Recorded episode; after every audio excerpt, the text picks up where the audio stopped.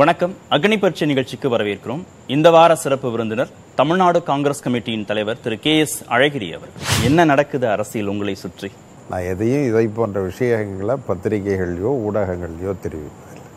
யாருடைய பரிந்துரையிலும் நான் இந்த இடத்திற்கு வரவில்லை கொடுத்தவர்களே திரும்ப வேண்டுமானால் எடுத்துக்கொள்ளலாம் கட்சியில் பலருக்கும் அதிகாரம் கொடுத்திருக்கிறேன் ஒரு பத்து பேருக்குள் இருந்த நிர்வாகத்தை நூறு பேருக்கு வழங்கியிருக்கிறேன் இந்த முறை கூட்டணி என்பது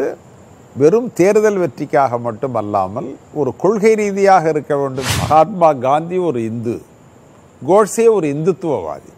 இதுதான் ரெண்டுக்கும் உள்ள வித்தியாசம் எல்லாருமே தங்களுடைய அரசியல் சித்தாந்தத்தையே மறந்துட்டு இன்னொரு கட்சியோட கூட்டணி அமைக்க முடியாது ஒரு குறிப்பிட்ட கொலைகாரர்களுக்கு மட்டும் ஆதரவு திரட்டுறீங்க கே எஸ் அழகிரிக்கு இப்பதான் தெரியுமா ஊடகங்கள் முதல் ரெண்டு வரியோட முடிச்சுக்கிறீங்க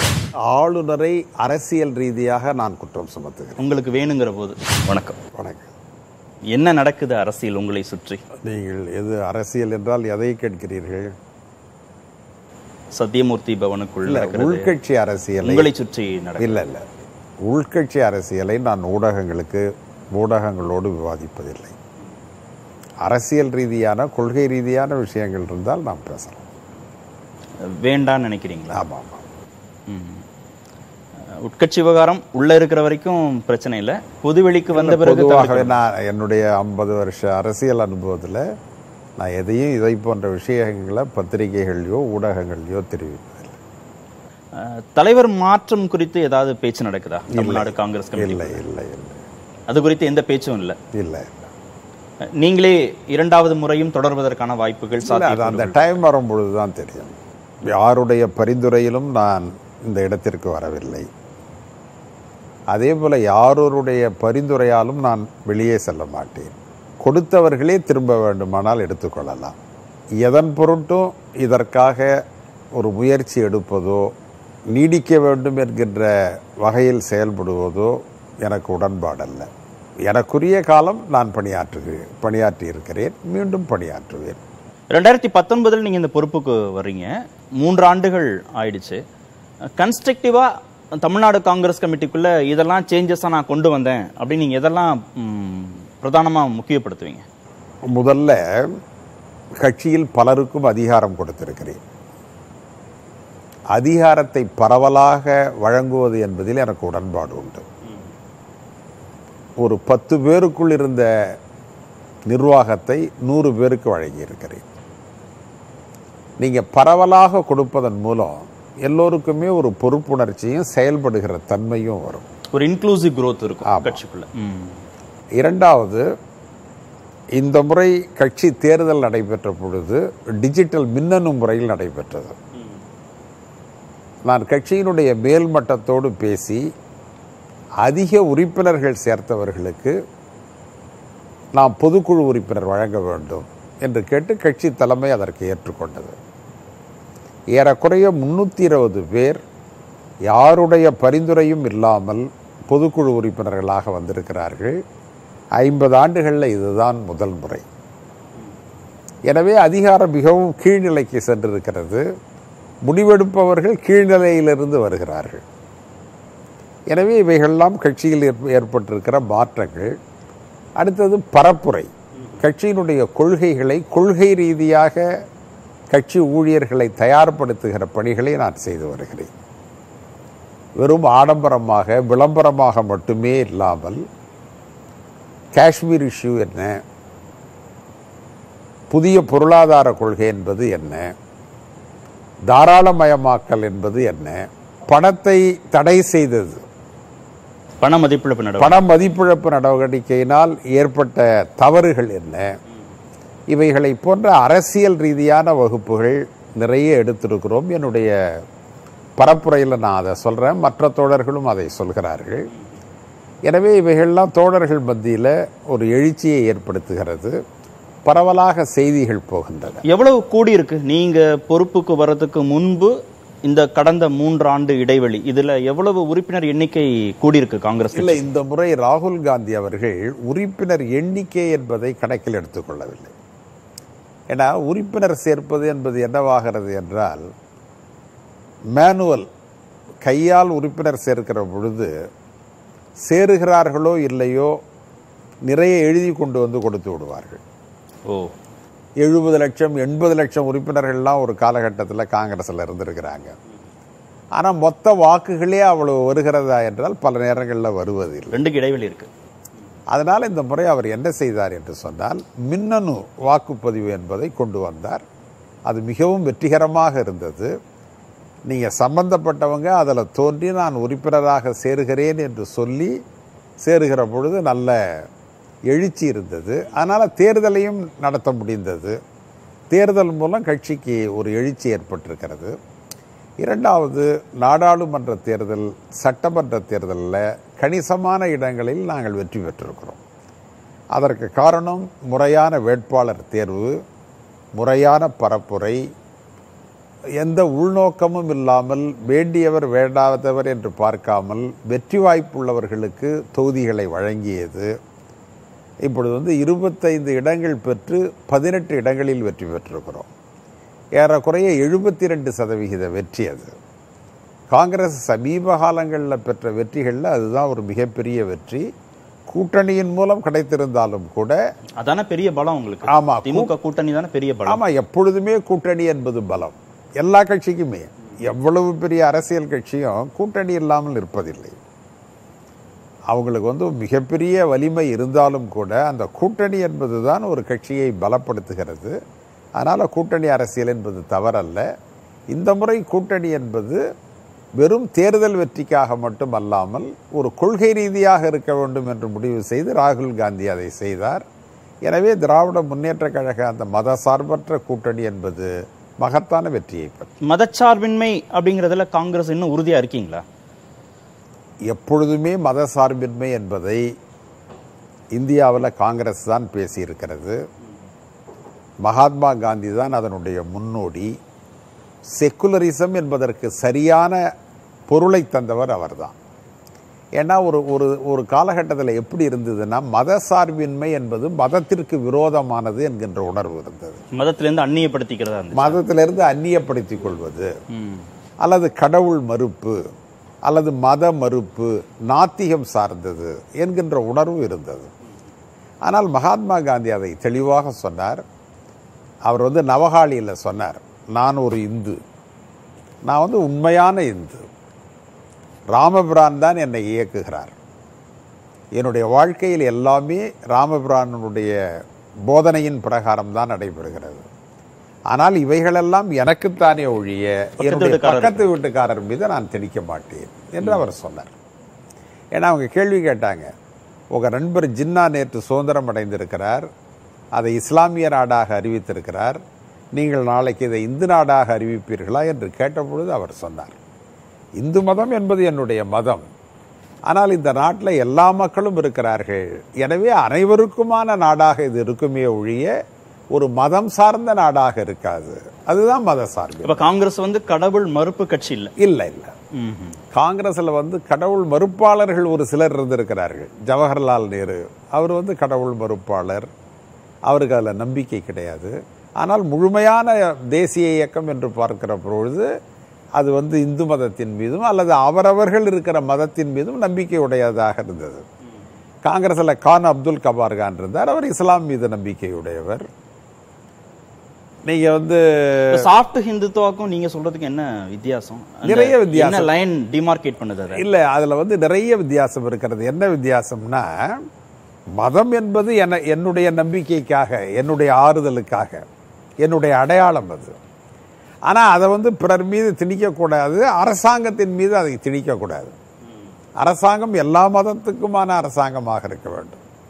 நீங்கள் அந்த காலத்தில் அதன் பிறகு அண்ணாவே அதை சொன்னார் ஒன்றே குலம் ஒருவரே தேவன் என்பது கூட அதனுடைய சிறந்த தமிழ் மொழிபெயர்ப்பு தான் எனவே மதம் கடவுள் மறுப்போ மதம் மறுப்போ காங்கிரசினுடைய கொள்கை அல்ல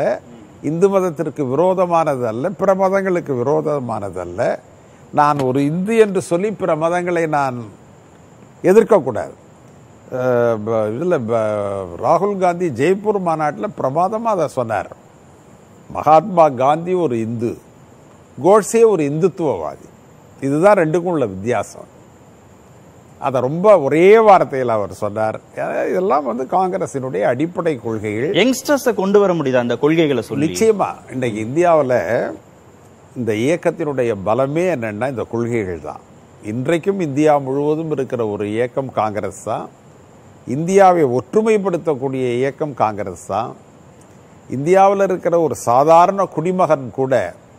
ஒரு பாதுகாப்போடு இயங்க வேண்டும் என்று சொன்னால் வாழ வேண்டும் என்று சொன்னால் நம்பிக்கையோடு இருக்க வேண்டும் என்று சொன்னால் அவன் சிறுபான்மையோ பெரும்பான்மையோ பெரிய மதமோ சின்ன மதமோ நம்முடைய அரசியல் சட்டம் நம்மை பாதுகாக்கும் என்கின்ற நம்பிக்கை அவனுக்கு இருக்கிறது இல்லை இப்போ தமிழ்நாட்டில் நீங்கள் சொல்கிற அதே கொள்கையில் தானே அதிமுக பேசுது திமுக பேசுது சீமான் பேசுகிறாரு வேற என்ன வேறுபாடு அதிமுக அதில் இல்லையே அதிமுக வந்து உங்களுக்கு வந்து பாபர் மசூதி இடிப்பில் அவர்கள் கலந்து கொண்டார்கள் இன்னைக்கு அதிமுக வந்து இதை போன்ற விஷயங்களில் ஒரு தெளிவான கொள்கையுடைய அரசியல் கட்சி என்று சொல்ல முடியாது திராவிட முன்னேற்ற கழகம் பொதுவுடைமை கட்சிகள் விடுதலை சிறுத்தைகள் காங்கிரஸ் இவர்களுக்கெல்லாம் மறு மறுமலர்ச்சி திராவிட முன்னேற்ற கழகம் அவர்களுக்கெல்லாம் இதில் ஒரு தெளிவு உண்டு சுருக்கமாக திமுக கூட்டணி கட்சிகளும் சொல்லல அதான் எங்களுடைய கூட்டணி ஆனால் உங்களுக்கு வந்து அதிமுகவுக்கு இதில் ஒரு தெளிவு கிடையாது அவர்கள் எல்லா விஷயங்களையும் நாடாளுமன்றத்தில் பாரதிய ஜனதாவை ஆதரித்திருக்கிறார்கள் அதனால தான் அவர்களுக்கும் இதற்கும் நிறைய வித்தியாசம் காங்கிரஸ் கட்சிக்கு தமிழ்நாட்டை பொறுத்த வரைக்கும் ஒரு இளம் தலைவர் தேவைப்படுதா ஒரு துடிப்பான தலைவர் தேவைப்படுதா நீங்க பாஜக மாதிரியான ஒரு தேசிய கட்சி ஒப்பீட்டு அளவில் பார்க்கும்போது அங்க ஒரு இளம் தலைவர் இருக்கிறாரு இல்லைங்க நீங்கள் வந்து ஒரு இயக்கத்திற்கு எல்லாமே தேவை இளமை தேவை அனுபவம் தேவை துடிதுடிப்பு தேவை நல்ல பரப்புரை செய்கிறவர்கள் தேவை நல்ல செயல்படுகிறவர்கள் தேவை நல்ல எழுதுகிறவர்கள் தேவை எனவே குறிப்பிட்ட ஒருவர் தான் ஒரு ஒரு வகையராக தான் இதில் இருக்கணுங்கிற அவசியமெல்லாம் இல்லை எல்லாருமே இருக்கலாம் இல்லை கருணாநிதியும் ஜெயலலிதாவும் இல்லாத சூழலில் பாஜக இங்கே ஆட்சி அமைக்கணும்னு அமித்ஷா பேசுகிறத அண்ணாமலை வந்து செயல்படுத்தணும் நோக்கில் வந்து அவர் போகிறதுக்கும் இருபத்தைந்து இடங்கள் கிடைச்சா அதில் நாங்கள் எழுபது சதவீத இடங்கள் ஜெயிக்கிறோம் அப்படின்னு இன்னமும் கூட்டணி கட்சியை நம்பிட்டு இருக்கக்கூடிய காங்கிரஸ் கட்சிக்கு வித்தியாசம் இருக்குல்ல உங்களுக்கு வந்து பாரதிய ஜனதா கூட்டணி இல்லை என்று சொல்லியிருக்கிறார்களா இன்னைக்கு கூட சொல்றாங்க அதிமுகவுடைய எங்களுடைய கூட்டணி உண்டு என்று சொல்லியிருக்காங்க அது இப்போதைக்கு அது என்ன இப்பொழுதைக்கு அப்பொழுதைக்கு எதிர்கால லட்சியம் எதிர்கால லட்சியம் எல்லோருக்கும் உண்டு காங்கிரசுக்கு யார் எதிர்கால லட்சியம் இல்லைன்னு சொன்னார் ராகுல் காந்தியினுடைய நோக்கமே எதிர்கால லட்சியத்துக்கு தானே இல்ல இன்னும் இருக்கா காமராஜர் ஆட்சியை கொடுக்கணும்ன்ற லட்சியம் இல்ல நீங்க வந்து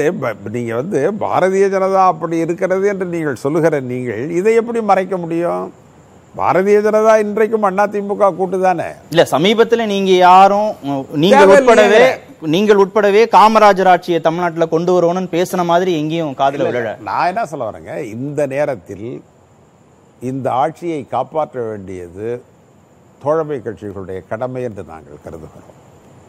காரணம் என்னவென்றால் இன்றைக்கு வந்து இந்திய அரசியல் சட்டத்தை மாற்ற வேண்டும் என்று சொல்லுகிறவர்கள் சனாதன தர்மம் நீடிக்க வேண்டும் என்று சொல்லுகிறவர்கள் பழமைவாதத்தை ஏற்றுக்கொள்கிறவர்கள் இவர்களுக்கு எதிரான ஒரு அரசியல்தான் இன்றைக்கு தேவையை ஒழிய அந்த தேவையை நோக்கி தான் எங்களுடைய கூட்டணி இந்தியா முழுவதும் செல்கிறது எனவே தமிழகத்திலேயே அதை நாங்கள் சொல்கிறோம் இப்போ திராவிட முன்னேற்ற கழகம் ராகுல் காந்தியை அழைத்து நீங்கள் தான் இந்தியாவினுடைய பிரதமர் வேட்பாளர் என்று சொன்னார்கள் அப்படின்னா திராவிட முன்னேற்ற கழகம் வந்து காங்கிரஸை முழுமையாக ஏற்றுக்கிட்டதுன்னு அர்த்தமா இந்த நேரத்தில் அவர் இருக்க வேண்டும் என்று அவர்கள் கருதுகிறார்கள் அதே மாதிரி நாங்கள் இந்த நேரத்தில் இந்த கூட்டணி இருக்க வேண்டும் என்று கருதுகிறோம் எந்த ஒரு அரசியல் கட்சியும் அதுவும் காங்கிரஸை போன்ற நூறாண்டு கால சரித்திரமுடைய ஒரு அரசியல் கட்சி தன்னுடைய அடிப்படை கொள்கையை ஒரு காலத்திலும் மறக்காது செயல்படுத்தாமல் இருக்காது இந்த ஆட்சியை காப்பாற்றணும் அதான் எங்களுடைய கொள்கைன்னு பேசுகிறீங்க ஆனால் பத்து சதவீத இடஒதுக்கீடாக இருக்கட்டும் இல்லை ராஜீவ்காந்தி கொலை வழக்கில் குற்றம் சாட்டப்பட்டக்கூடிய ஏழு பேர் விடுதலையாக இருக்கட்டும் உங்களுக்கும் திமுகவுக்குமான முரண்பாடு வித்தியாசம் நிறைய வித்தியாசம் இருக்கும் அவங்களோட மட்டும் இல்லை எல்லா அரசியல் கட்சிகளுக்கும் அந்த வித்தியாசம் உண்டு நீங்க எல்லாவற்றிலும் ஒருவர் ஒன்றாக இருக்கிறார் என்றால் ஒரே கட்சியா இருந்துட்டு போலாமே நீங்க தானே கொஞ்சம் முன்னாடி சொன்னீங்க பாருங்க அதிமுகவும் பாஜகவும் ஒண்ணுக்குள்ள ஒன்னா இருக்காங்க எங்க முரண்படுறாங்கன்னு கொள்கையில் கூட்டணின்னா அப்படிதானே இருக்கணும் இல்ல இல்ல அப்படியெல்லாம் ஒண்ணு இல்லை இன்னைக்கு வந்து பொது உடைமை கட்சி இருக்குது அவர்கள் வந்து தாராளமயமாக்கத்திற்கும் உலக வர்த்தகத்திற்கும் எதிரானவர்கள் ஆனால் இந்தியாவில் இந்த இரண்டையும் கொண்டு வந்தது காங்கிரஸ் கட்சி தான் ஆனாலும் நாங்கள் இருவரும் ஒன்றாக இருக்கிறோம் என்று சொன்னால் அதற்கு காரணம் மத சார்பின்மை என்கின்ற நேர்கோட்டில் நாங்கள் இருக்கிறோம் ஏன்னா ஏதாவது ஒரு லட்சியத்தில் தான் இந்த கட்சிகள் கூட்டணி அமைக்க முடியுமே ஒழிய எல்லாருமே தங்களுடைய அரசியல் சித்தாந்தத்தையே மறந்துட்டு இன்னொரு கட்சியோட கூட்டணி அமைக்க முடியாது இந்த கேள்வி ஒன்றும் புதுசா உங்களுக்கு எழ வேண்டாம் இல்ல உங்களுக்குள்ளே இருக்குங்கிற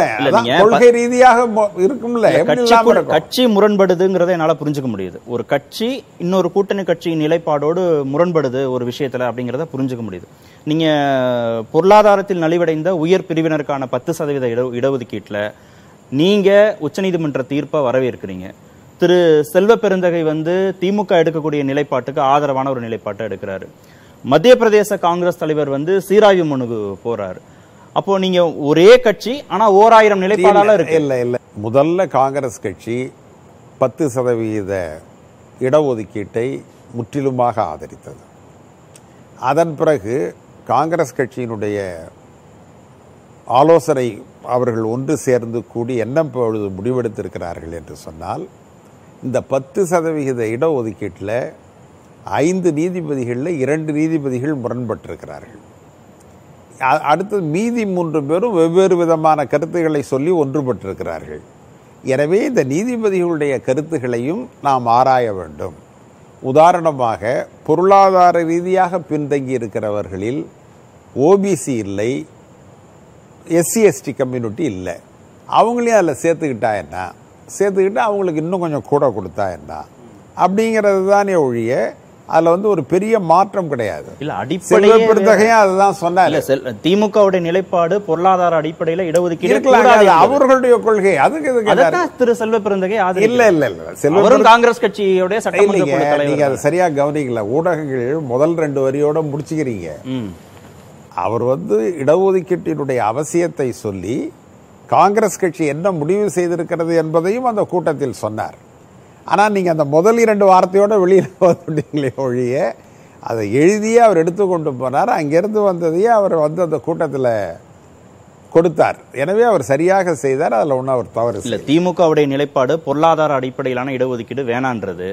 காங்கிரஸோட நிலைப்பாடு பொருளாதார அடிப்படையிலான இடஒதுக்கீடு வேணுன்றது ரெண்டும் முரண்டான நீங்க தான் திரு செல்வ பிறந்தகை அதை எதுக்குறீங்க இல்ல இல்ல செல்வ பிறந்தகையும் நான் சொன்னதுதான் சொன்னார் காங்கிரஸ் கட்சியினுடைய தலைமை அலுவலகத்திலிருந்து எங்களுக்கு என்ன தாக்கீது வந்ததோ அந்த தாக்கீதை அவர் கையில் எடுத்து சென்றார் அவர் பேசுகிற பொழுது இடஒதுக்கீடுடைய அவசியம் இந்த இந்தியாவில் இடஒதுக்கீட்டை கொண்டு வந்ததே காங்கிரஸ் கட்சி தான் நீங்கள் வந்து அரசியல் சட்டத்தை முதல் முறையாக திருத்தியதே இடஒதுக்கீட்டிற்காகத்தான்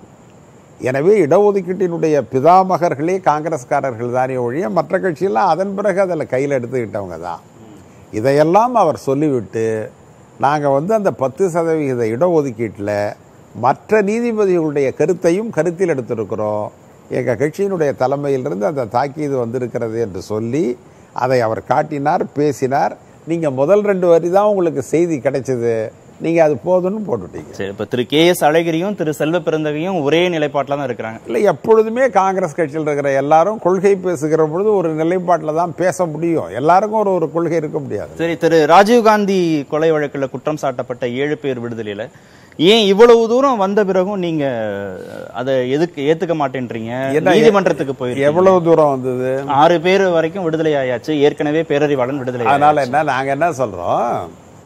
எந்த நீதிமன்றமும் அவர்கள் குற்றமற்றவர்கள் என்று சொல்லவில்லை யாருமே சொல்லல அதான் சொல்றேன் இப்ப அந்த விடுதலையை ஆதரிக்கிற நபர்கள் கூட நீங்க சொல்றீங்க அவங்க அவங்களை நிரபராதிகள் என்று சொல்லுகிறார்கள் யார் உங்ககிட்ட அவங்க குற்றவாளின்னு சொன்னாங்க ஏன்னா நீங்க வந்து முழு பூசணிக்காய சோத்துல பறக்கிறீங்க யாரும் உங்களை நிரபராதி ஏன் எல்லாருமே அவர்கள் குற்றமற்றவர்கள் என்றுதான் அவர்கள் எல்லாம் சொல்றாங்க முப்பது ஆண்டுகளுக்கு மேலாக சிறையில் இருந்துட்டாங்க விடுவிக்கணும்ன்றதான் பெரும்பாலானவர்களின் கோரிக்கை சரி மற்றவர்கள் சிறையில் இருக்கிறாங்களே ஏன் அவங்கள விடுவிக்கணும்னு நீங்க சொல்ல மாட்டேங்கிறீங்க நியாயமான கோரிக்கை அப்பல ஏன் அதை சொல்ல மாட்டேங்கிறீங்க அது நீண்ட நாள் கோரிக்கை அதை நீங்க வலியுறுத்தலாம் நான் என்ன சொல்ல வரேன் நீண்ட நாள் கோரிக்கை இல்லை யாரும் அதற்காக போராடுவது கிடையாது நீங்க இப்போ வந்து கோவையில் ஏறக்குறைய முப்பது இஸ்லாமிய இளைஞர்கள் முப்பது ஆண்டுகளாக சிறையில் இருக்கிறார்கள் இன்னும் விசாரணை கைதிகளாகவே இருக்கிறார்கள் அவங்க மேலே குற்றப்பத்திரிக்கை தாக்கல் செய்யலை நீங்கள் இவர்கள் மீது இரக்கம் காட்டுகிறீர்கள் அவர்களும் தமிழர்கள் தானே ஏன் அவங்க மேலே இரக்கம் காட்டல இல்லை அது வந்து இப்போ தான் தெரியுமா உங்களுக்கு அது முப்பது ஆண்டுகளாக அவங்க நாங்க சொல்லிட்டு தான் இருக்கிறோம் குற்றப்பத்திரிகை கூட தாக்கல் பண்ணல விசாரணை கைதியாவே இருக்கிறாங்க காங்கிரஸ் கைதிகள் சொல்லுகிறது கே எஸ் அழகிரிக்கு இப்பதான் தெரியுமா இல்ல ஊடகங்கள் காதல அது உழறதில்ல நாங்க சொல்றது நீங்கள் வந்து பரபரப்பு செய்திகளுக்காக ஊடகம் நடத்துகிறீர்களே ஒழிய உண்மை செய்திக்கோ தத்துவார்த்த செய்திகளுக்கோ நீங்கள் ஊடகம் நடத்துவது கிடையாது இல்ல சோனியா காந்தி மன்னிச்சுட்டாங்க இல்ல இல்ல ஏங்க மகாத்மா காந்தி காந்தி இல்ல இல்ல இல்ல இருங்க இருங்க இருங்க திரு ராகுல் காந்தி மன்னிச்சாச்சு நீங்க ஒண்ணு தெரிஞ்சீங்க மகாத்மா காந்தி கோட்சேவை மன்னித்தார் நீங்க அது வேற நீங்க நியாயம் என்று சிலது இருக்கிறது எந்த நீதிமன்றமாவது இவர்களை குற்றமற்றவர்கள் என்று சொல்லிச்சா நீதிமன்றம் விடுவிச்சது இல்ல இல்ல அதான் சொல்றேன் அவங்க குற்றமற்றவர்கள் என்று சொல்லி நீண்ட காலம் இருந்தார்கள் என்று சொல்லி விடுவித்திருக்கிறது நீண்ட காலம் இருக்கிற மற்றவர்களையே நீங்க விடுவிக்கிறதுக்கு யாரும் கேட்க மாட்டாங்க கோரிக்கை நியாயமானது அந்த கோரிக்கை இனிமேல் வைங்க இதுவரைக்கும் ஏன் நீங்க வைக்கல இதுல ஒரு உள்நோக்கம் இருக்குல்ல யாருக்கு உள்நோக்கம் இருக்கு இது இந்த கோரிக்கையை வைத்தவர்களுக்கு உள்நோக்கம் இருக்கிறது இல்ல ஏன் நீங்க ஒரு குறிப்பிட்ட கொலைகாரர்களுக்கு மட்டும் ஆதரவு திரட்டுறீங்க குறிப்பிட்ட குற்றவாளிகளுக்கு மட்டும் ஆதரவு கேட்குறீங்க இதே குற்றம் சமத்தப்பட்ட ஆயிரக்கணக்கான பேர் தமிழக சிறையில் இருக்கிறாங்க ஏன் நீங்கள் அவங்களுக்காக கேட்கல இவங்க இந்த ஏழு பேரும் ஆளுநர்கிட்ட கருணை மனு போட்டிருக்காங்க சார் எல்லாரும் எல்லாரும் கருணை மனு போட்டிருக்காங்க அவங்களா மட்டும் பலமுறை நீதிமன்றத்தின் படிகளை ஏறி இருக்கிறாங்க மாநில சட்டமன்றம் அதற்கான இல்ல நான் என்ன சொல்றேன் இப்ப இவ்வளவு ப்ராசஸ்க்கு அப்புறம் தான் இல்ல இல்ல சிறையில் இருக்கிற இஸ்லாமியர்கள் மற்றவர்கள் எந்த மனுவுமே போடலையா அவங்களாம் நாங்க சிறையில் இருக்கிறது எங்களுக்கு சந்தோஷம் நாங்க இங்கேயே இருக்கிறோம்னா சொல்றாங்க இல்ல அவங்க இவ்வளவு ப்ராசஸ் நோக்கி போயிருக்காங்க எல்லாருக்கும் நீங்க இதற்கு வந்து பின்னணி இருக்கிறது அவர்களுக்கு பின்னணி இல்லை அவர்கள் எளியவர்கள் ஏழைகள் அப்பாவிகள்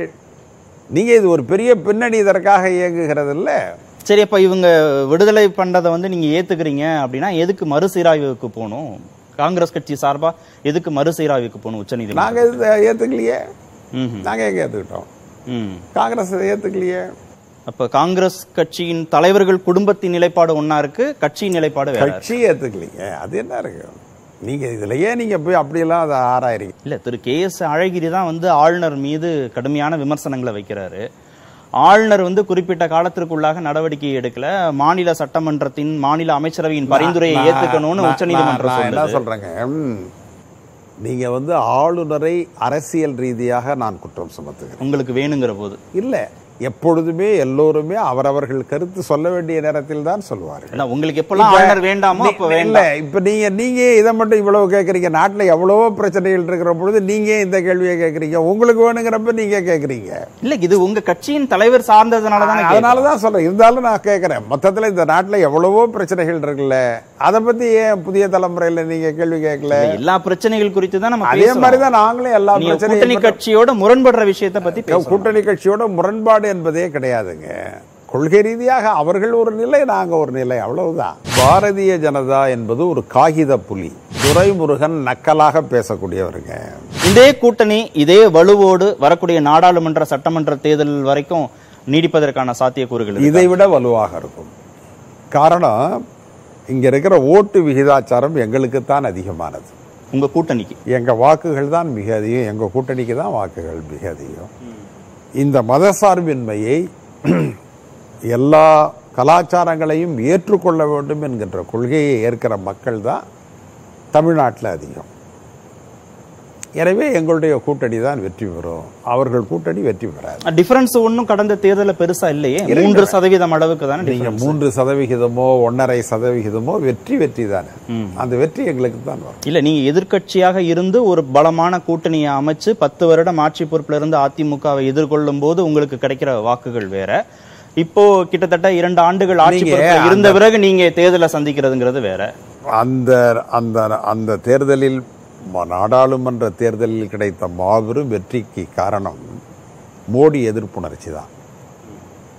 சட்டமன்ற தேர்தலில் கிடைத்த மாபெரும் வெற்றிக்கு காரணம் இந்த கூட்டணி வெற்றி பெற வேண்டும் இந்த ஆட்சி அகல வேண்டும் ஸ்டாலின் முதலமைச்சராக வர வேண்டும் என்பது தான் இதெல்லாம் ஒரு தெளிவான கருத்து இது பத்து ஆண்டு ஆட்சி பொறுப்பில் இருக்கிற அதிமுகவும் ஒரு ஒரு பலவீனமாக தானே பார்க்குறாங்க மக்கள் நிச்சயமா அது வந்து இப்பொழுது என்னென்னா இந்த ஆட்சி வந்து செயல்படுகிறது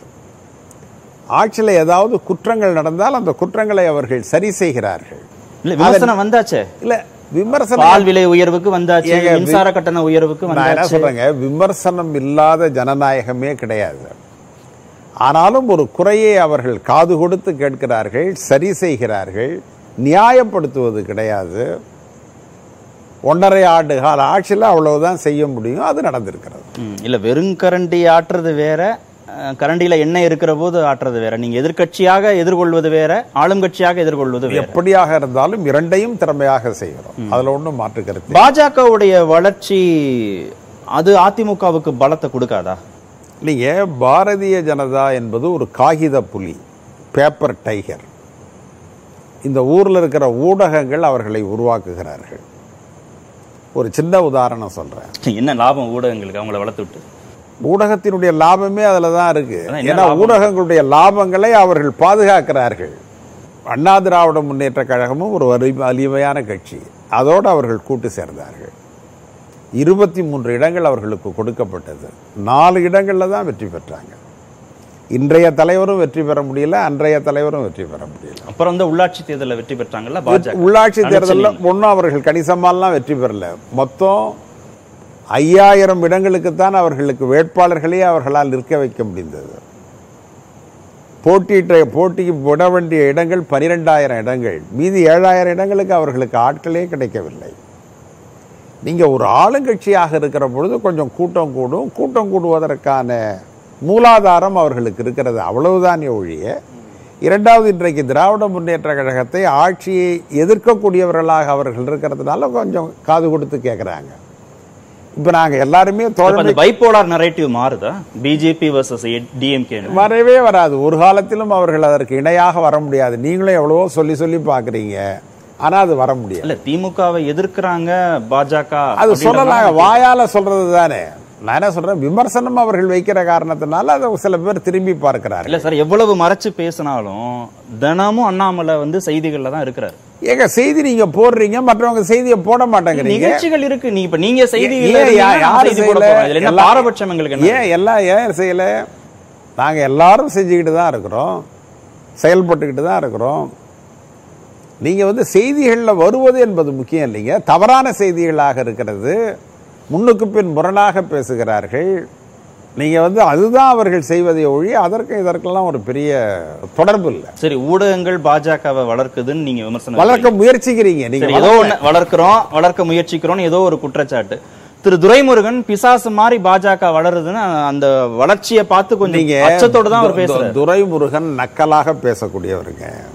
இல்ல இது நக்கல் மாதிரி நான் சொல்றதை கேளுங்களேன் அவர் ஒரு பயம் கலந்த அதெல்லாம் ஒன்றும் கிடையாது அவர் பேசியது ஒன்று செய்தியாக வந்தது ஒன்று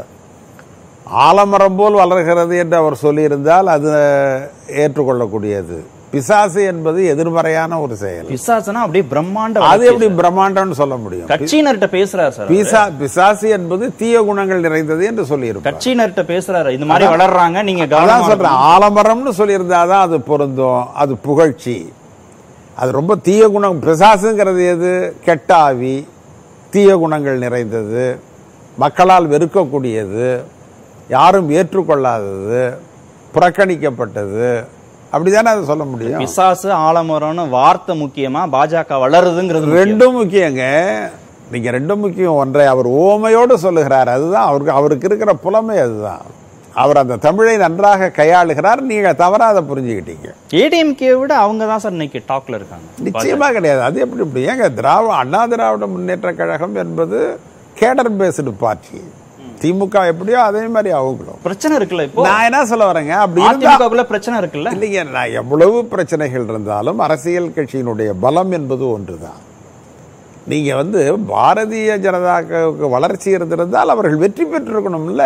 ஏன் அவங்களால வெற்றி பெற முடியல நீங்க அவங்களால ரிசல்ட்டே கொடுக்க முடியல நீங்க ஒரு தேர்தல் ரெண்டு தேர்தல் வச்சு நீங்க பாக்குறீங்க ஏங்க நான் என்ன சொல்ல வரேன் சமீபத்தில் என்ன நிகழ்ந்ததோ அதுதான் அவங்க வெற்றி பெற்றிருந்தாங்கன்னா நீங்க சொல்றது சரி சமீபத்தில் நடந்த தேர்தல வெற்றி பெற முடியல ஆனா இனிமே நடக்கிற தேர்தலை வெற்றி பெறவே மாட்டார்கள் நான் என்ன சொல்றேன் அனுமானமா நீங்க வெற்றி பெறுவாங்கன்னு எப்படி சொல்ற சொல்றீங்க அவங்களுடைய களப்பணி அவங்க செய்திகள்ல அவங்க அவர்களிடம் ஆளுங்கட்சிகள் ஆளுங்கட்சியாக இருக்கிறார்கள் பணபலம் இருக்கிறது அதனால அதுக்கு ஒரு விளம்பரம் கிடைக்கும் ஆளுங்கட்சியாக இல்லை என்றால் பாரதிய ஜனதாவை யார் திரும்பி பார்ப்பார்கள் பண வசதி இல்லை என்று சொன்னால் அவர்களால் எப்படி நிகழ்ச்சிகளை செய்ய முடியும் நீங்கள் அதெல்லாம் பார்க்கணும் இல்லை நீங்கள் வந்து அனுமானத்தில் இனிமேல் வெற்றி பெறுவார்கள்னா வெற்றி பெற்றவர்கள் மட்டும் வெற்றி பெற மாட்டாங்களா இதைவிட பலமாக இருந்தவர்கள் இன்னும் பலமாக ஆவார்கள் பலவீனமாக இருந்தவர்களே பலமாக ஆவார்கள் என்றால் இதற்கு முன்பு பலமாக இருந்தவர்கள் மேலும் பலமாக ஆவார்கள் இந்தியா முழுவதும் நாங்கள் வந்து ஆட்சியை பிடிப்போம் இந்தியாவில் அனைத்து மாநிலங்கள்லையும் நாங்கள் வந்து ஆட்சி பொறுப்புக்கு வருவோம்னு சொல்லி அவங்க வேலை செஞ்சு கிட்டத்தட்ட அந்த இலக்குகளை நோக்கி நகர்றாங்க அதெல்லாம் ஒன்றுமே கிடையாதுங்க நான் என்ன சொல்கிறப்ப ராகுல் காந்தி அவருடைய நடைபயணம் மகத்தான வெற்றியை பெற்றது மாற்று கட்சியினர்லாம் நீங்க யாருமே வரல நாங்களே அதை வந்து எதிர்பார்க்கல அவ்வளவு எதிர்பார்ப்பு ஆமா நாங்க வந்து ஓரளவுக்கு தான் எதிர்பார்த்தோம் நாங்கள் வலிமையாக இருக்கிற மாநிலங்கள் என்று சிலது இருக்கிறது வலிமை இல்லாத மாநிலங்கள் என்றும் சிலது இருக்கிறது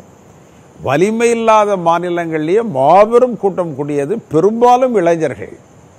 அந்த பேரணியெல்லாம் பார்த்தீங்கன்னா அசந்துடுவீங்க எங்கிருந்து இவர்கள் வந்தார்கள் அவ்வளவு பெரும் இளைஞர்கள் அவங்க எல்லாருமே காங்கிரஸ் கட்சியினர் தான் யாராக வேண்டுமானாலும் இருக்கலாம் அவரை வந்து பார்க்கிறார்கள் பொதுமக்கள் அவங்க தானே வாக்காளர்கள் இந்தியாவில் வாக்களிக்கக்கூடியவர்கள் வந்து பார்த்தார்கள் மகா மகாராஷ்டிராவில் நடைபெற்ற அந்த கூட்டத்தை பார்த்தீங்கன்னா அவ்வளோ பெரிய கூட்டத்தை யார் கூட்ட முடியும் கூடியிருக்கிறது நீங்கள் கன்னியாகுமரியிலே பெரிய கூட்டம் வந்தது நீங்கள் அதனால் கர்நாடகத்தில் எம்மா பெரிய கூட்டம் ஒவ்வொரு மாநிலத்திலும் அந்த எழுச்சியை காண முடியல ஓட்டா கன்வெர்ட் ஆகுது அது காங்கிரஸ் கட்சி நான் என்ன சொல்ல வரேங்க இது வந்து விமர்சகர்களுடைய கருத்தே இது அவங்களுக்கு கூட்டமே வராதும்பீங்க கூட்டம் வந்துடுதுன்னா ஓட்டா மாறுமாம்பீங்க இல்ல பொதுவா அப்புறமேல ஓட்டா வந்த பிறகு என்ன சொல்றதுன்னு முடிவு பண்ணுங்க நீங்க கொஞ்ச நேரத்துக்கு முன்னாடி என்ன சொன்னீங்க மூணு சதவீதமோ ரெண்டு சதவீதமோ வெற்றி வெற்றி தான் நீங்க நமக்கு கூட்டம் வர்றதுங்கிறது முக்கியமா வாக்குகள் வாங்குறது ரெண்டும் முக்கியம் ரெண்டும் ரெண்டும் முக்கியம் வாக்குகளாவது மாறுதா நீங்க வந்து அவர் என்ன நடிகரா அவரு அவர் ஒரு அரசியல் தலைவர் அவரை சந்திக்க அவ்வளவு கூட்டம் வருகிறது என்று சொன்னால் என்ன பொருள் ஆளுங்கட்சியா பணம் செலவு பண்ணி கொண்டு வந்தார்களா அந்த வெற்றிக்கு என்ன காரணம் அந்த கூட்டத்திற்கு என்ன காரணம் அந்த எழுச்சிக்கு என்ன காரணம் நீங்கள் அதை புரிஞ்சுக்கணும் இன்றைக்கு ஆட்சியாளர்கள் அதை புரிந்து கொண்டிருக்கிறார்கள் நீங்கள் வந்து மோடி அதை புரிந்து கொண்டிருக்கிறார் எனவே அதுல ஒன்றும் குறைபாடு இல்லை அந்த ஒரு முகம் போதுமா ராகுல்ங்கிற ஒரு முகம் போதுமா இந்தியா முழுவதும் காங்கிரஸ்ல இருக்கிற கோடிக்கணக்கான முகங்களுடைய எடுத்துக்காட்டு அவ்வளவுதான் இல்ல சார் மாநில தலைமைகள் காங்கிரஸ் கட்சி நிறைய அதெல்லாம் நிறைய வராங்க வந்துகிட்டு தான் இருக்காங்க வராம இன்னும் சொல்ல போனா காங்கிரஸ்லதான் தான் தலைவர்கள் அதிகம் தலைமை பண்புடையவர்கள் இந்த கட்சியில் அதிகம் எண்ணிக்கை மிகவும் அதிகம் இல்லை ரெண்டும் வேற வேற தலைவர்கள் அதிகங்கிறது வேற தலைமை பண்பு உள்ளவர்கள் அதிகம் ஒன்று ரெண்டும் ரெண்டுமே தலைவர்கள் அதிகங்கிறதுனால கட்சிக்கு பிரச்சனையே அதிகம் அதெல்லாம் இல்லையே நீங்கள் ஒரு ஜனநாயக கட்சியில ஏன் பிரச்சனைன்னு நினைக்கிறீங்க நீங்கள் நீங்கள் தான் கேட்டீங்க தலைவர்கள் இருக்கிறார்களா என்று கேட்டீர்கள் தலைவர்கள் இருக்காங்கன்னா பிரச்சனை அதிகம் இல்ல மாநில தலைவர்கள் வந்து சொந்த செல்வாக்கோடு ராகுல் காந்தியை கடந்து அந்த மாநிலங்கள்ல இருக்கிறவங்களெல்லாம் கட்சிக்குள்ள கொண்டு வருவதற்கு ஆளுமையோடு நிறைய இருக்காங்க ஏன் இல்லை எல்லாரும் செய்வாங்க அப்படிதான் ஒரு கட்சி வளரும் இப்ப தமிழ்நாடு காங்கிரஸ் கட்சிக்கு அந்த மாதிரியான புதிய உத்வேகத்தோடு வரக்கூடிய இளைஞர்கள் அந்த மாதிரியான தலைவர் நிறைய எங்களுடைய இளைஞர் காங்கிரஸ் தேர்தல் சமீபத்தில் நடைபெற்றது தேர்தல் மூலமாகத்தான் எல்லோருமே வந்தார்கள் வலிமையான இளைஞர்கள் நன்றாக செயல்பட உங்களுக்கு அப்புறம் கட்சியை வழிநடத்துவதற்கான நிறையா இருக்கிறாங்க எங்க கட்சியில இளைஞர்கள் சட்டமன்ற உறுப்பினர்கள் பதினெட்டு பேர்ல கிட்டத்தட்ட பனிரெண்டு பேர் இளைஞர்கள் இந்த கட்சியை வழிநடத்துவதற்கு அவங்க தான் வழிநடத்த போறாங்க தலைமை பொறுப்புல சட்டமன்ற உறுப்பினர்கள் எப்படி வழிநடத்தாமல் போவார்கள் இல்ல தலைமை பொறுப்புக்கு கேட்கறேன் தாராளமா அதுல ஒருத்தவங்க வருவாங்க பாராளுமன்ற உறுப்பினர்கள் இளைஞர்கள் இருக்காங்க அதுல ஒருத்தவங்க வருவாங்க இல்ல இப்ப கார்த்திக் சிதம்பரம் தன்ன கட்சியின் தனிநபரை விட்டுருங்க அவரும் ஒரு நல்ல இளைஞர் அவரை போல ஏராளமான இளைஞர்கள் இருக்கிறார்கள் யார் வேண்டுமானாலும் வரலாம் காங்கிரஸ் வந்து ஒரு பெரிய கடல் யார் வேண்டுமானாலும் வரலாம் யார் வந்தாலும் அதற்கான நல்ல பலன்கள் கிடைக்கும் அந்த தேர்வு எப்படி நடக்கணும்னு எதிர்பார்க்குறீங்க இன்னைக்கு மல்லிகார்ஜுன கார்கே மாதிரி ஒரு தேர்தல் மூலமாக மாநில தலைவர்கள் தேர்வு செய்யப்பட்ட அந்த தேர்வு சரியாக இருக்குமா எல்லாமே நீங்கள் வந்து காங்கிரஸில் தாங்க அதிக தேர்தலே நடைபெற்றிருக்கு கட்சி தேர்தல் ஆமாம் பாரதிய ஜனதா ஆரம்பிக்கப்பட்ட காலத்திலிருந்து தேர்தல் மூலமாக அதில் ஒரு தலைவர் தேர்ந்தெடுக்கப்பட்டது கிடையாது காங்கிரஸில் எட்டு முறைக்கு மேலாக தேர்தல் நடைபெற்றிருக்கிறது மல்லிகார்ஜுன் கார்கேவே தேர்தலில் நின்று தான் வெற்றி பெற்று வந்தார் போட்டியிடுவதற்கு ஆட்கள் இருந்தார்கள் அவர்களுக்காக வாக்கு சேகரித்தார்கள் காங்கிரஸ்காரங்க அவங்களுக்கும் வாக்கு போட்டாங்க இல்லை அந்த ப்ராசஸ் உடனே நடந்ததில்ல பல கட்ட அழுத்தங்களுக்கு பிறகு தான் அந்த ப்ராசஸ் அதற்கு முன்பெல்லாம் தேர்தல் வந்தது அழுத்தம் இருந்தால் வந்தது தேவை வருகிற பொழுது தேர்தல் வரும் அதை காங்கிரஸ் அனுமதிக்கும் மாநில தலைமைகளையும் அதே மாதிரியான தேர்வு முறை மூலம் தேவை தேவை வந்தால் கண்டிப்பாக செய்வாங்க இப்போ நாங்கள் பொதுக்குழு உறுப்பினர்களை தேர்தல் மூலம் தான் கொண்டாந்தோம் மாவட்ட தலைவர்கள் தேர்தல் மூலம்தான் வந்தாங்க வட்டார தலைவர்கள் நகர தலைவர்கள் தேர்தல் மூலம்தான் வந்தாங்க டிஆர்ஓஸ் கேரளாவிலிருந்து க கர்நாடகத்திலிருந்து ஆந்திரத்திலிருந்து அவர்கள் வந்து தேர்தலை நடத்தினார்கள் எனவே அதெல்லாம் வந்து அதெல்லாம் ஒரு மற்ற அரசியல் கட்சிகளை விட ஜனநாயக ரீதியாக காங்கிரஸ் இயங்குகிறது அதில் வந்து அவங்கெல்லாம் வெற்றி பெறுகிறார்கள் வரக்கூடிய எலெக்ஷன்ஸ் எப்படி இருக்கும் நீ பாக்குறீங்க நாடாளுமன்ற தேர்தல் எப்படி இருக்கும் நாடாளுமன்ற தேர்தலில் மகத்தான வெற்றியை நாங்கள் அடைவோம் தமிழகத்தில் மட்டுமல்ல இந்தியாவிலும் அடைவோம் காரணம் என்னென்னா மகாராஷ்டிராவில் சிவசேனா ஒரு வலிமையான அரசியல் இயக்கம் இதுவரை அவர்கள் பாரதிய ஜனதாவோடு இருந்தார்கள் இப்பொழுது எங்கள் கூட்டணிக்கு வந்திருக்கிறாங்க ஆனால் ரெண்டாக பிரிஞ்சுட்டாங்கல்ல இருக்கட்டும் ஆனால் என்ன ரெண்டாக பிரிந்தாலும் இப்போ நடைபெற்ற இடைத்தேர்தலில் பிரிந்து சென்றவர் வெற்றி பெற முடியவில்லை ஒரிஜினல் சிவசேனா தான் வெற்றி பெற்றாங்க முதலமைச்சராக இருக்கிறவருடைய சிவசேனா வெற்றி பெறலையே இந்த சமீபத்தில் ஒரு இடைத்தேர்தல் நடக்கும் இல்ல உத்தவ் தாக்கரே அதே பலத்தோட இருக்காராங்க அதை விட அதிகமாக இருக்கிறார் அதனால தான் அப்ப ஜெயிச்சார் அதனால அவர்களிடம் முதலமைச்சர் பதவி இருந்தோம் அதிகாரத்தில் இருந்தோம் அவர்களால் ஜெயிக்க முடியல ஒன்று இரண்டாவது பீகார் பீகாரில் நிதிஷ்குமார் நீண்டகாலம் அவர்களோடு இருந்தார் இன்னைக்கு அவரும் லாலும் ஒன்று சேர்ந்து அங்கே வந்து ஒரு அரசியல் இயக்கத்தை நடத்துகிறார்கள் அவர்கள் எங்கள் கூட்டணியில் இருக்கிறாங்க எனவே இவைகளையெல்லாம் நீங்கள் ஒப்பீடு செய்கிற பொழுது அரசியல் ரீதியாக எங்களுடைய வாக்கு சதவிகிதம் வட இந்தியாவிலும் அதிகமாகிறது மேற்கிந்தியா கிழக்கிந்தியா எல்லாவற்றிலும் நாங்கள் வலிமையாக இருக்கோம் ஆனால் உங்கள் தலைமையை ஏற்றுக்கணும்ல மற்ற கட்சிகள் காங்கிரஸ் தலைமைன்னு ஏற்றுக்கிட்டணும்ல எல்லாரும் நீங்கள் வந்துங்க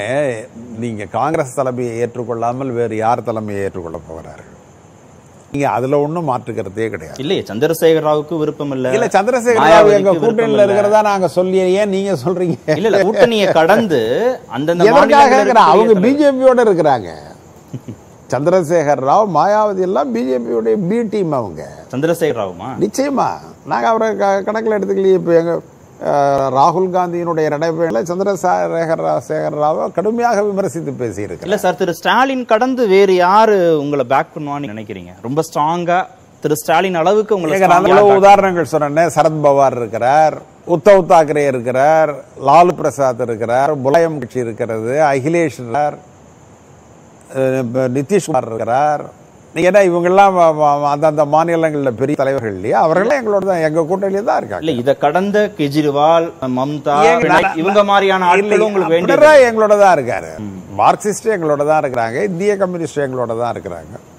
இவர்களை பற்றி ஏன் பேசுகிறீர்கள் இல்ல ஒரு நீங்க பிரதமர் வேட்பாளர் பிரதமர் அப்படின்னு யோசிக்கிற போது ஆட்சியை பிடிக்கணும்னு யோசிக்கிற போது இந்த பலம் தேவைப்படுதுல உங்களுக்கு எல்லாருடைய பலம் தேவைப்படுதுல இப்ப இருக்க கூட்டணி மட்டுமே போதுமானது நீங்க இந்த கூட்டணி போதுங்க நீங்க இதற்குமே எல்லாரும் அவ்வளவு பாரதிய ஜனதாவும் வந்தா நல்லது நீங்க போடுங்க அது எப்படி சரியா வரும் பாரதிய ஜனதா வந்தால் நல்லது அதிமுக வந்தால் நல்லதுன்னா எப்படி வருவாங்க பாரதிய ஜனதாவை எதிர்த்து நிக்கிறதுக்கு தான் இவ்வளவு பலம் அதெல்லாம் இல்லைங்க அதெல்லாம் நீங்க பாருங்க தேர்தல் முடிவுகளை பாருங்க நீங்க ஆச்சரியப்பட போவீங்க ரெண்டாயிரத்தி இருபத்தி நாலு காங்கிரஸ் ஆட்சி ராகுல் காந்தியினுடைய நடைபயணம் அதற்கு ஒரு சான்று யானை வரும் பின்னே மணி ஓசை வரும் முன்னே என்பதைப் போல அவர் யானையைப் போல கம்பீரமாக சென்று கொண்டிருக்கிறார் அந்த வெற்றி முழக்கம் இப்பொழுதே கேட்கிறது சரி பார்க்கலாம் என்ன நடக்க போதுங்க நன்றி நிகழ்ச்சியில் பங்கேற்று மீண்டும் சந்திப்போம் நன்றி வணக்கம்